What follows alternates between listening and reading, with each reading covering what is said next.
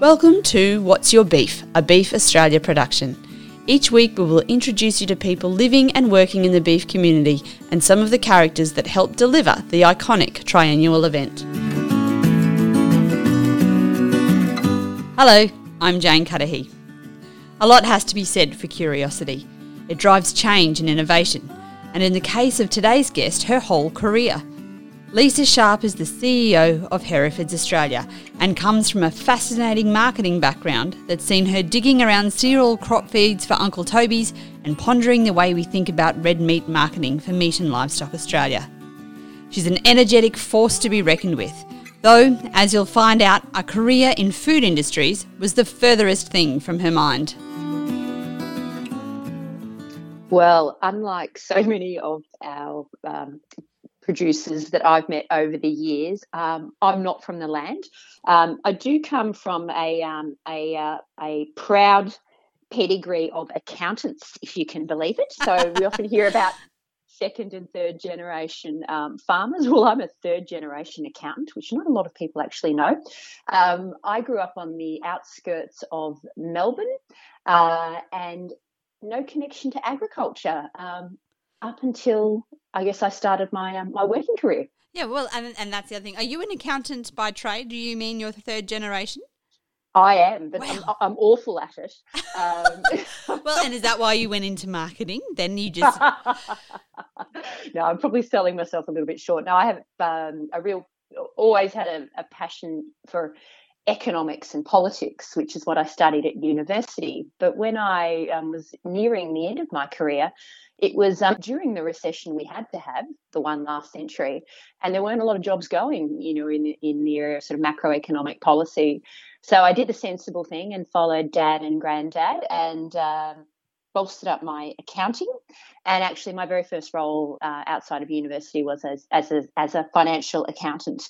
Um, but I learned really quickly, Jane, that I was a little bit I'm not wasn't bad at it, but I was a bit impatient, and I, I have enormous respect for the profession. Um, it's important to you know to measure you know how a business is performing, but I I think I realised that I wanted to be less about measuring you know where the business was at or where the business had been, and sort of wanted to get a little bit more into the driver's seat. And I was just so lucky to have an amazing amazing boss at the time who probably saw the what's the expression the um, round peg in the square hole and he saw in me um, a bit of chattiness, um, a lot of curiosity, and I think a bit of drive.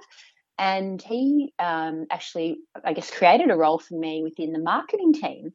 And um, I was so lucky because I was able to take all those, you know, accounting skills of sort of analysis and, and, and questioning, and I started to apply those looking at the effectiveness of um, media spend, advertising activity, um, pricing and promotional strategies.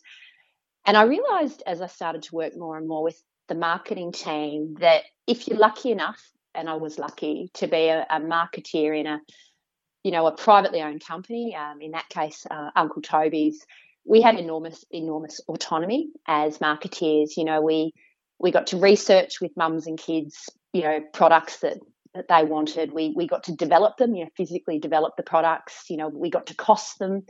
Um, we'd stand shoulder to shoulder on the production line, you know, testing them, and then we had the fun bit, you know, the packaging and the advertising. And I realised that's what I fell in love with marketing because it's it's like running your own little business, and you know, ultimately you're building a brand and, and that's of value to the business and the company but every day you're responsible for that that profit and loss um, and I just I fell in love with marketing, every aspect of it, and um, that's how I fell into marketing. And and it was through that role with Uncle Toby's, um, which took me, you know, out of uh, out of Melbourne and into um, Wahgunyah, um, on I guess on the border of Victoria and New South Wales, and first opportunity to work with primary producers um, in the grains industry. And gee, you'll never meet harder working people. Um, and I I really I just enjoyed the work I did, but also who I who I worked for, which is you know those um you know those who are you know growing crops and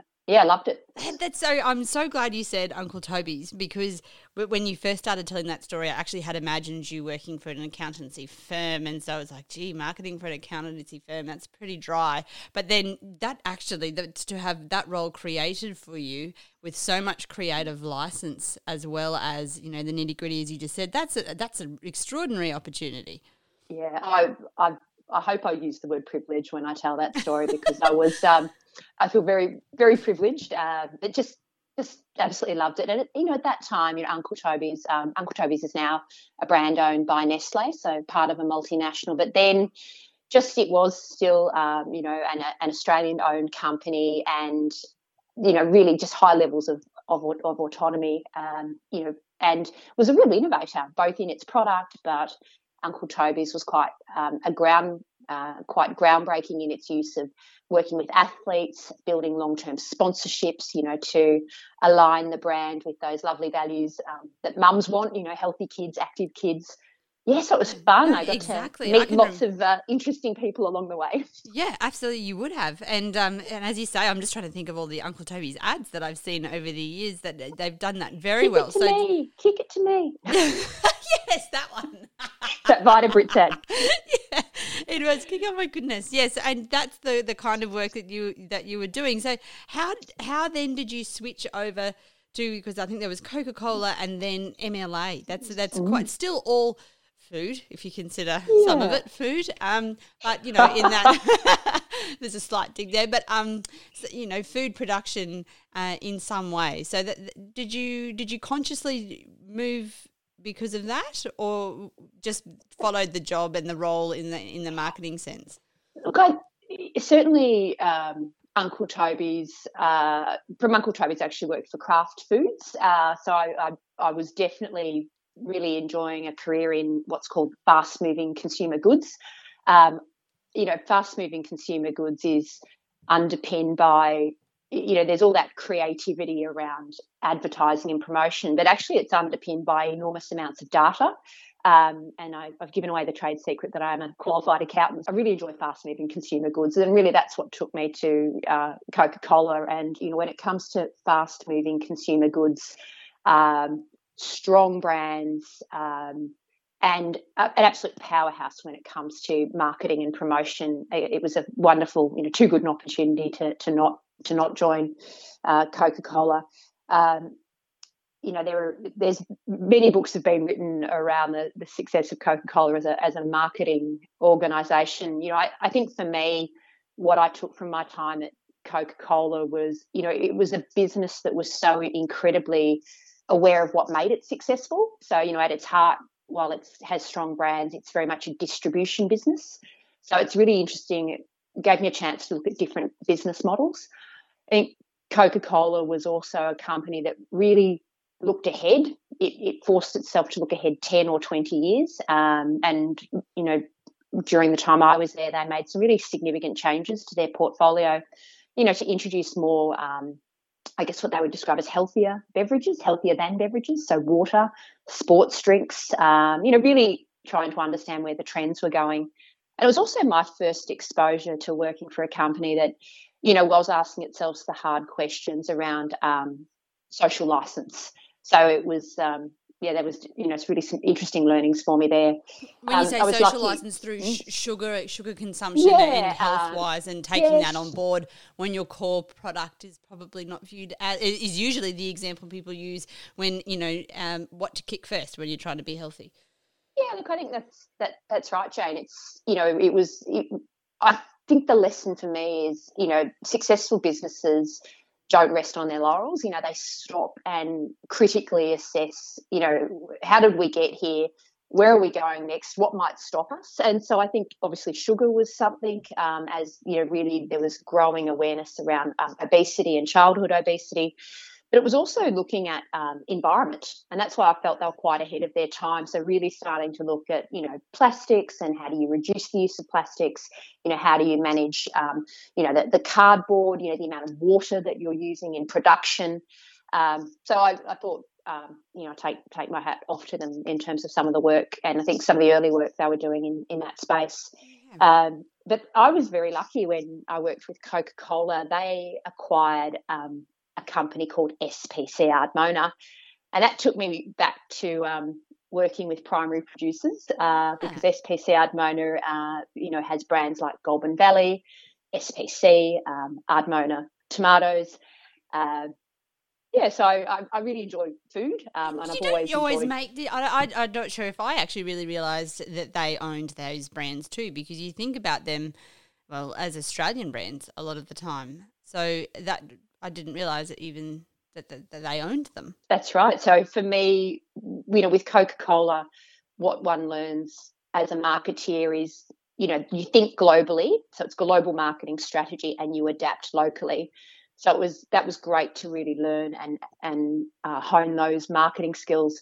But it was wonderful to go uh, and work for SPC Ardmona, where they were all Australian brands, um, and you know work again uh, and support you know Australian primary producers. So I loved, I really enjoyed my time, and again that took me back into the regions, um, working in and around the Goulburn Valley region in Victoria. So yeah, I uh, I very much enjoyed that, um, and just again that that it was during a period of a sustained drought.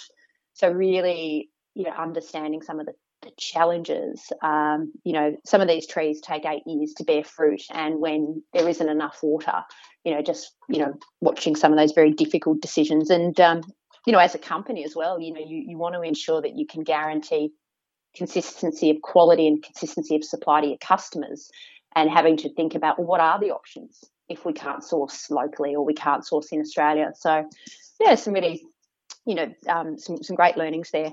absolutely. But um, this is a this is a long way to uh, meat and livestock Australia. I know. I was going to say. yeah. I was going to say. Right. So you're back in the regions and dealing with primary production. Yeah. What what attracted you to MLA? What was oh, what was the opportunity there? Look, MLA uh, on the role, I was just about ready to hang up my boots in fast moving consumer goods because I'd had some some you know the roles um, bit, you know became a little bit bigger over time and more responsibility and and uh, had two young children and was just about ready to hang up my boots when I saw an ad for a job and I was absolutely drawn into it because it felt like everything that I love um, and I think I'm not too bad at um, in one. And it was a, a role uh, to lead um, MLA's um, uh, what they called central marketing and industry insights. So, um, responsibility for the global marketing of Australian beef, lamb, and goat meat. But it was also heading up um, Meat and Livestock Australia's market information services. And I think I've already said once how much I like the data and how data and insights can really supercharge your business and supercharge your brand. And the opportunity to make some contribution to an industry as large and important as the Australian red meat industry through provision of information, but also the opportunity to be part of some of those um, wonderful marketing campaigns.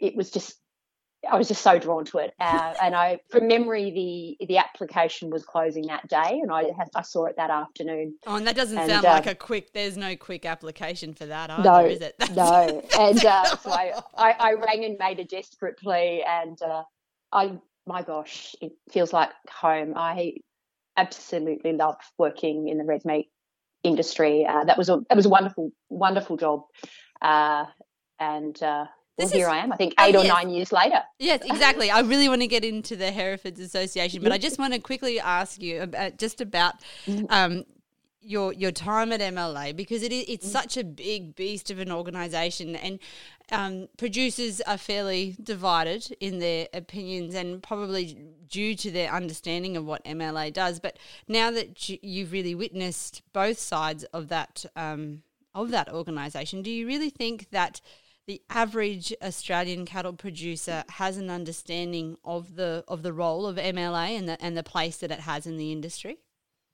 Yeah, it's a really really good really good question, Jane. I I think the the challenge is it's you know Meat and Livestock Australia uh, undertakes you know has a really clearly defined role you know which is to invest in you know research development adoption and marketing programs but there are other organisations, you know, nationally and at state level, who fill important roles around industry representation, um, you know, to government and um, advocacy on behalf of producers. And because there are many organisations, I think there is a level of confusion about who does what. And, you know, I think that does cause confusion and frustration for, for, for levy payers. Um, you know, they're sort of expecting perhaps that's MLA's role when actually um, MLA, by its very nature, as a research and development corporation um, with very clear, uh, defined in legislation what it can and can't do, it's just not well understood, and I think that does cause some some confusion for for levy payers. I think linked to that, MLA's remit is from genetics, uh, which no doubt we'll talk a little bit more about, from genetics all the way through to an Australia Day lamb campaign. And there are so many program areas and so many projects that I think it can, it is, you know, it can be hard to communicate all of those um, activities and then the so what now what what does that mean for producers so that's that's a challenge as well you know when you've got a, a, a, a an rdc like mla working across so many areas you know just um, being able to communicate uh, to producers, you know, what the work is and, and what it means for them. So I think, you know, in short, it's a it's a big industry with lots of participants, um, and there is a little bit of ambiguity or uh, confusion around roles and responsibilities. And then I think just, you know, MLA has such a, a, broad remit. I'm MLA's number one fan. So now, you know, you've gone from this very, well, very high level, very fast paced marketing career after being an accountant, and you are now Hereford, the Hereford Association of Australia's CEO. So how did how did that role come about? Oh, that's yeah, it's a it's a great question. Look, I um, like anyone who knows me, particularly in the last few years of my time at Meat and Livestock Australia, would say I was um, what is it, a jack of all trades, master of none. So I think over time, with a lot of my marketing roles, you, you do become more of a, a, generalist. And I, I mentioned earlier that in my mind, being a, a brand manager or a product manager is is akin to running, you know, your own your own business. So I've become very comfortable and I guess confident over the years that you know effectively you know building brands and and and you know helping to make money and write strategy um, and execute it. So did have an opportunity. Uh, the Hereford Australia Board approached me to assist them with the development of some longer term strategy, which is something that I, I very much enjoy.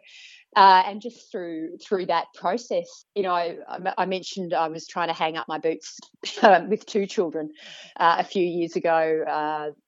After a really busy time with MLA, I was probably looking to, you know, maybe not travel quite so much and have such a demanding role. So starting that strategy work with Herefords Australia, um, it really, um, I got the appetite again um, that I wanted the opportunity to um, help to lead a business, and you know, I saw a wonderful opportunity to, uh, you know, for, for a foundation breed in the Australian beef cattle industry, you know, a breed that can address all the major profit drives, drivers in commercial beef enterprises. I got hungry again and thought I'd, I'd like to be part of, you know, leading this business uh, and, um, yeah, really helping the breed continue to fulfill its potential. So, um, wow. And then here you yeah. are. So here I am. Uh, Hereford's are very excited about that marketing uh, skills and your well red meat marketing and general management skills. So how did that set the tone for your tenure? Because that was they're both quite different skill sets, but obviously Hereford's needed needed you for a specific uh, role. Yeah, look, I think that in the, the first instance, that sort of, you know, there's the, the operational aspects of general management, but I think the the linkage between the marketing skills and what Herefords was, was looking for is, I think, really successful marketeers are very, very curious and they consistently ask themselves, ask the question, you know, you know, what market am I going after? You know, who am I targeting? and what do they want, need, and value, and having defined that, you know, where is the gap, um, and is this a gap that can be filled by us? And so I think some of those marketing strategy skills have actually been, um, I believe, quite helpful as we've been working through breed strategy as well as company strategy. Um, remembering, you know, the role of a breed society, and you know, they're all, you know, um, they'll all be a little bit different, you know, but for us, you know, the, the role of the breed society is absolutely to drive demand for um, uh, Hereford Genetics, but we're a member-based organisation as well. So really thinking about what do our what do our members want, need, and value, and how do we bring all of those things together. So I think um, in terms of how that set the tone for my tenure, you know, the you know the, the, first job was to really work through, you know, being curious, asking asking those questions. Did just, you know much about Herefords when you started the job? Oh, look, I'm a from a red meat perspective. I've more of a beef, more at the beef end. And yeah. if you think about it, I know that's what I was just. Well, you know, that's that's a that's a big jump, um, but one that you'd obviously smashed. So you keep keep going. I just wondered whether you'd had anything to do with Herefords beforehand. No, look, look, certainly in the. I mean, this is great thing about working for Meat and Livestock Australia, it is such a broad portfolio. So, as a member of the executive, you know, we'll have seen lots of um, program areas and different projects. So, we, had a level of familiarity, uh, you know, with obviously the different breeds, um, some of the features and attributes of the different breeds, and then you know, certainly a good level of understanding around the important role genetics can play, both in helping, you know, individual producers um, and breeds improve their genetic gain. But certainly at MLA, we're thinking more holistically about what role can genetics play in helping the industry, um, you know, improve its productivity and profitability. But certainly in more recent years, you know, what role can genetics play in helping to I guess, address some of those question marks around uh, emissions, etc. So I had a good, uh, I'll, say a, a 101 level uh, of the breed, but certainly a, a, real appreciation of the seed stock sector and the important role genetics genetics can play. But yeah, I do feel as though I've gone from from the plate um, right right back down to the to the paddock but i enjoy that and i i enjoy you know the role i can play in helping to connect the dots because you know, we need to, you know, in all parts of the red meat value chain, I'd like to think everybody's asking that question is who is my customer and what do they want, need, and value? So whether you're in the feedlot, feedlot, extensive production, seed stock sector, that they're the questions that we all ask. Um, and certainly we need to understand what our consumers and customers want, need, and value. You know, for the for um, Australian beef to be successful. Yeah, absolutely. Do do you think consumers really worry about do they care about the individual breeds or do you think it is lopped together as red meat uh, chicken meat and pork uh, or even probably all all meat industries together oh great question um, i'll tackle i'll tackle it in two parts because i think i was thinking a little bit about what what were some of the key insights from my time at meat and livestock australia particularly around consumers uh, because I was very fortunate to have some responsibilities with respect to understanding and researching consumers across all key markets. One one sort of key insight, you know, thinking about that time on MLA was just, you know, in a really good way, watching that ongoing evolution from beef as a commodity to, to beef um, as a as a more sort of um, differentiated um, or more premium offer or branded beef offers. And I think that's really exciting in terms of unlocking value, um, you know, not only for the brand owners, but for everyone in the value chain. But what I also saw through that was as these sort of branded offers are emerging, the primary drivers for consumers are more about the attributes of, of the beef, not so much the cattle. You know, so consumers are thinking about, well, you know, they're thinking about cut, they're thinking about taste, they're thinking about texture. But more recently, you know, part of that differentiation was also around provenance. So where, you know, where, where did this come from and, and how was it raised? So I've probably seen some of those aspects, if you will, um, are more likely to be purchase drivers for consumers rather than breed. So hopefully that makes sense. So I'm delighted to see, you know, this ongoing evolution towards differentiation and that you know, beef really standing, you know, sort of standing tall with its its strengths around taste and texture and, and flavour. I think that does set us apart from other popular proteins. And do you think there's um, potential in that clean and green image too? Do you think we push that enough that, that there is a predominant part of the industry that, it, that that can produce a very healthy product? I come back to understanding what do consumers want you know want need and value. And what we saw time and time again number one you, you think it's a given but it, we should never take it as a given. Consumers want their food to be safe. So that's part of that clean green and safe. The, the clean is a bit of a proxy um, in export markets for that australia is an island continent um, that it's away from you know pollutants and all those other things and that because it's an island um, in a fairly remote part of the world, it has a natural protection, you know, against against you know disease, etc. So that's been a big part of our identities. That's the you know sort of that that clean aspect. You know, green's interesting, and it's taken on um, I think different interpretation over time. You know, yes, consumers across many markets, you know, green matters more to them now than perhaps it did a few years ago. I think the ongoing opportunity, both at an industry level level and for individual brands, is you just need to be able to back up your green credentials. And I think that sort of level of not just not just tell me you're green, but how would you show me you're green? So I think it has uh, been a wonderful uh, platform positioning for, for Australian beef in, in export markets. I don't think it's as perhaps as, as, differentiated as it was a number of years ago. So just as community and um, consumer expectations change, um, I think there's definitely you know opportunities um, at an industry and at a brand level to you know to put a little bit more um, veracity behind those claims. Yeah. What role does societies, including Herefords, play in engagement both at an industry level and as, with a social license to operate? You've already touched on a few of those. Um, points in the in the previous question, but um, I am I am intrigued to know a bit more about how you see the the individual breed societies playing a role in that. Yeah, no, it's a it's a it's a great question.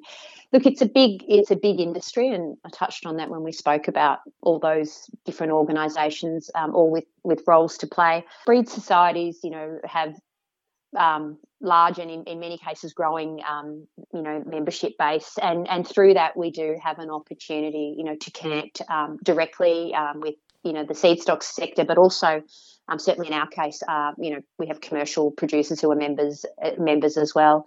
So we certainly, you know, have have a have a role to play. Um, I think in a really obvious way, tools like um, or resources like BreedPlan uh, that deliver um, estimated breeding values, and those estimated breeding values can help, uh, you know, the seed stock sector and certainly commercial producers you know, with their um, with some of their selection decisions.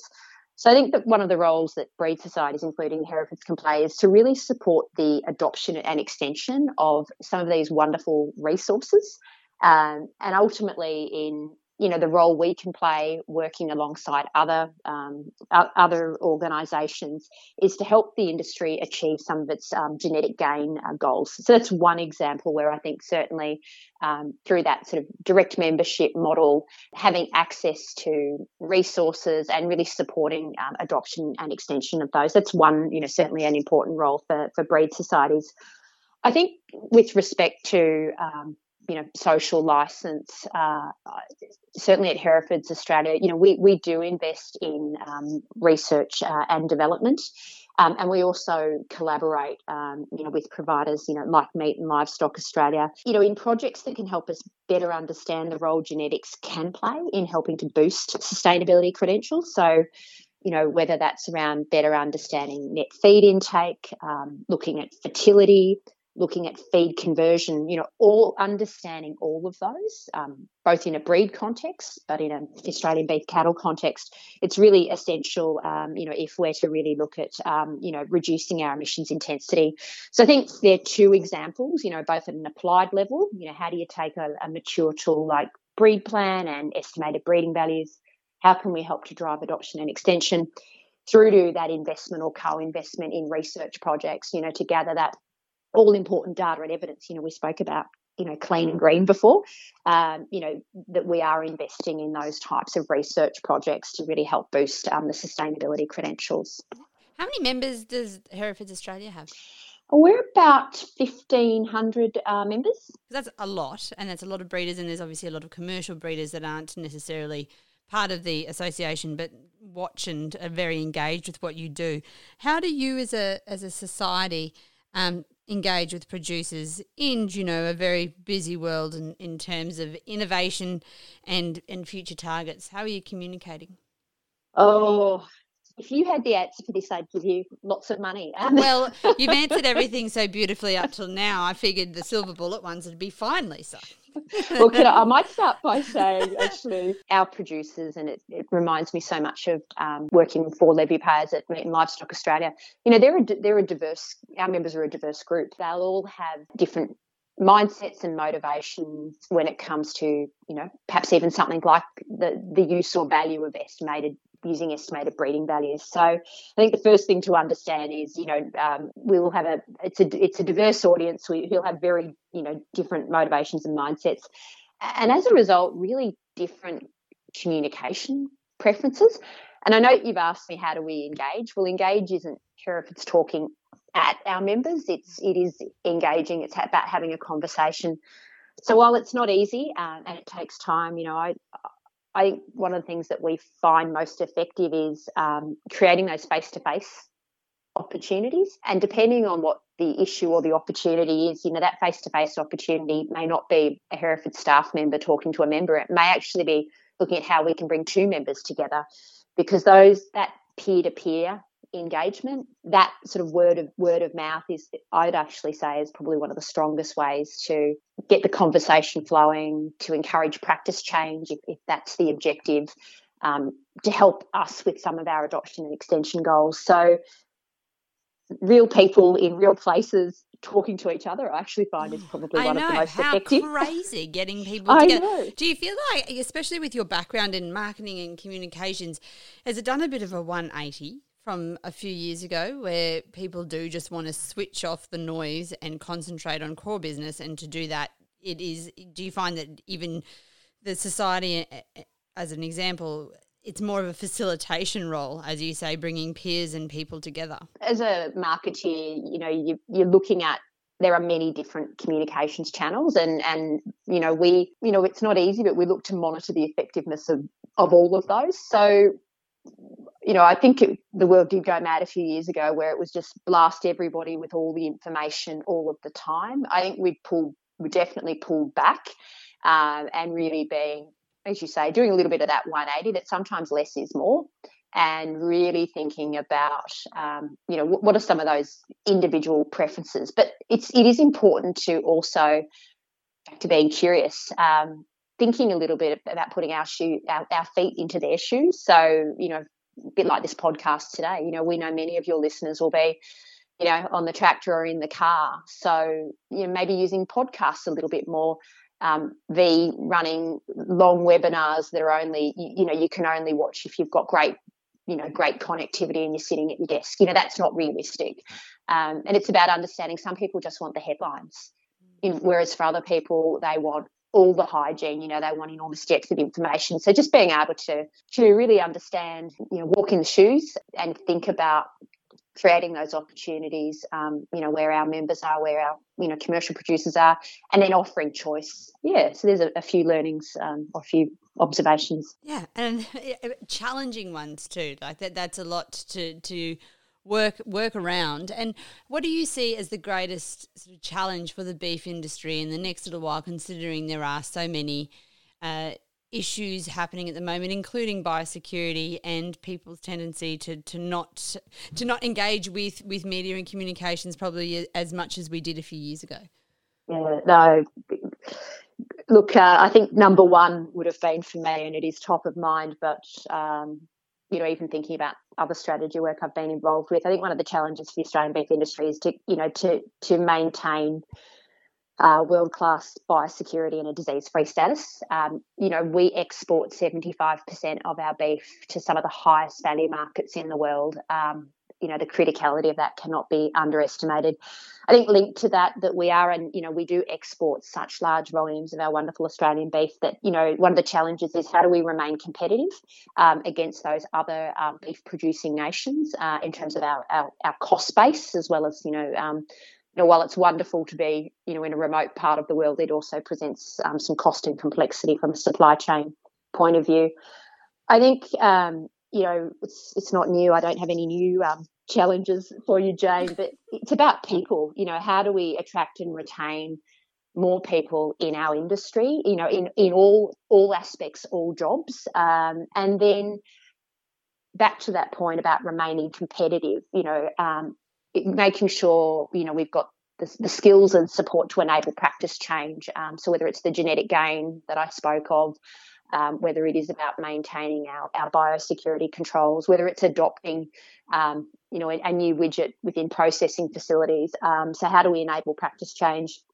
I think it's a big one, and maybe we've forgotten about it a little bit with you know what's on our doorstep at the moment. But our ability as an industry to adapt to climate variability will be critically important to our success. And last but far from least, says the marketeer down the other end of the phone, we must maintain our support from our our consumers, our customers, and the community. You know, we we absolutely are and want to be seen as having a really important role in food security, but but equally that this industry has a really important and valuable role to play, um, you know, as sort of environmental stewards and our and our care of the, the natural resource base. So, and it comes back without, to social license too, yeah. which is something that you know the generation before didn't need to consider on on anywhere near the scale as we do now.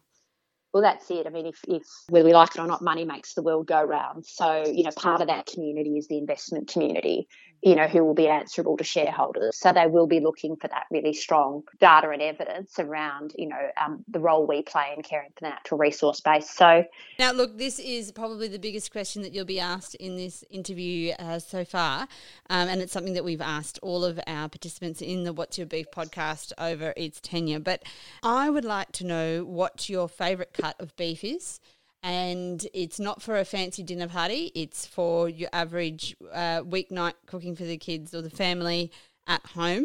What are you choosing from the butcher, and how do you like to cook it?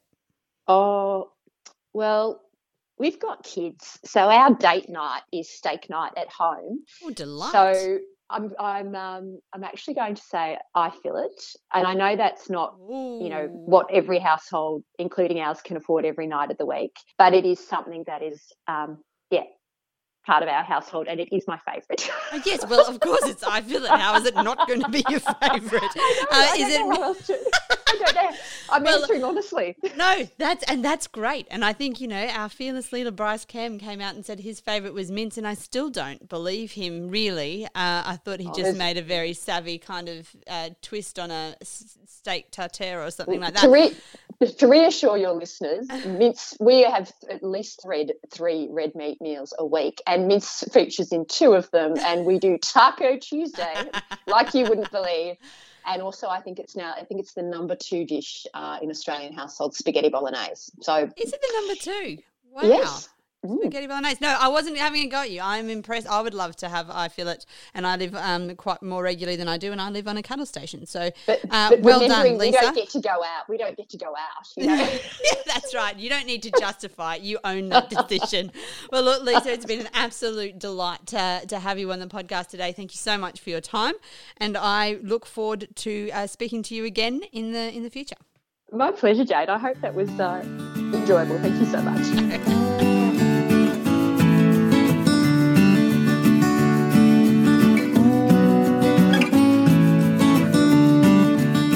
Thanks for listening. You can hit subscribe to make sure you don't miss any of our episodes. And if you're enjoying listening to the show, we would appreciate a quick rating and review. Visit beefaustralia.com.au for more information on this great event.